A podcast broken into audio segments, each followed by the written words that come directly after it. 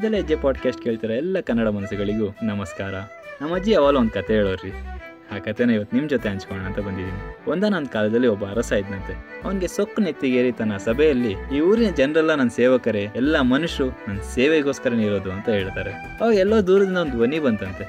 ಆ ಧ್ವನಿ ಎಲ್ಲ ಮನುಷ್ಯನು ಒಬ್ಬರಿಗೊಬ್ರು ಸೇವಕರೇ ಅಂತ ಹೇಳ್ತು. ಇದನ್ನು ಕೇಳಿ ಆ ರಾಜ ಕೋಪ ಮಾಡಿಕೊಂಡು, ಆ ಧ್ವನಿ ಯಾರ್ದು, ಆ ಧ್ವನಿ ಈಗ ನನ್ನ ಮುಂದೆ ಬರಬೇಕು ಅಂತ ಆಜ್ಞೆ ಮಾಡ್ತಾರೆ.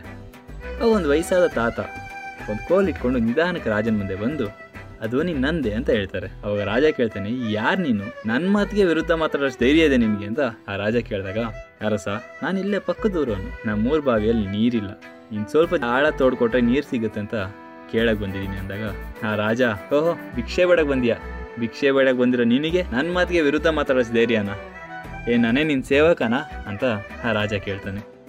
ಅವ ಈ ತಾತ ನಿಧಾನಕ್ಕೆ, ಈಗಲೂ ನಾನು ಅದೇ ಮಾತು ಹೇಳ್ತೀನಿ, ಎಲ್ಲ ಮನುಷ್ಯನು ಒಬ್ರಿಗೊಬ್ರು ಸೇವಕರೇ, ಇದನ್ನ ರುಜು ಮಾಡಬಲ್ಲೆ ಅಂತ ಆ ತಾತ ಹೇಳ್ತಾರೆ. ರುಜು ಮಾಡಬಲ್ಲೆ, ನೀ ಏನಾರು ರುಜು ಮಾಡಿದರೆ ನಿಮ್ಮೂರಿಗೆ ಒಂದು ಬಾವಿ ಅಲ್ಲ 3 ಬಾವಿ ತೋಡಿಕೊಡ್ತೆ, ಇಲ್ಲ ನಿನ್ನ ತಲೆ ಇರಲ್ಲ ಅಂತ ರಾಜ ಹೇಳ್ತಾನೆ. ಆವಾಗ ತಾತ, ಸರಿ ಅರಸ, ನಾನು ನಿಮ್ಮ ಕಾಲೊಂದ್ಸರಿ ಮುಟ್ಬೋದೆ ಅಂತ ಕೇಳ್ತಾರೆ.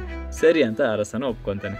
ಆವಾಗ ತನ್ನ ಕೈಯಲ್ಲಿರೋ ಕೋಲನ್ನ ಅರಸನ ಕೈ ಕೊಟ್ಟು ಅರಸನ ಕಾಲು ಮುಟ್ಟಿ ಕಷ್ಟಪಟ್ಟು ಮೇಲ್ಕೆದ್ದು ಮತ್ತೆ ಅರಸನ ಹತ್ರ ಕೋಲ್ ಇಸ್ಕೊಂತಾರೆ. ಇಸ್ಕೊಂಡಂಗೆ ಮಾತು ಹೇಳ್ತಾರೆ, ನಾನು ರುಜು ಮಾಡಿದಾಯ್ತು ಅರಸ ಅಂತಾರೆ.